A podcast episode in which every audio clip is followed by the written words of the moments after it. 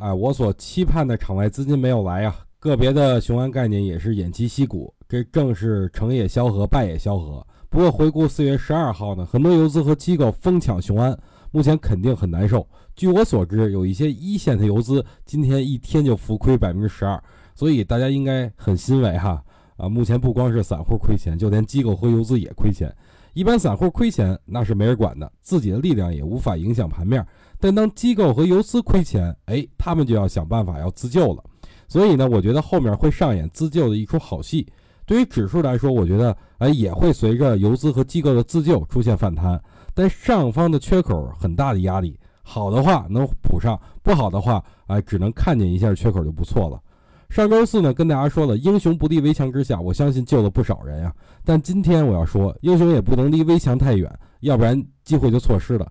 但本次我觉得只是短线的反弹机会，各位也要量力而行。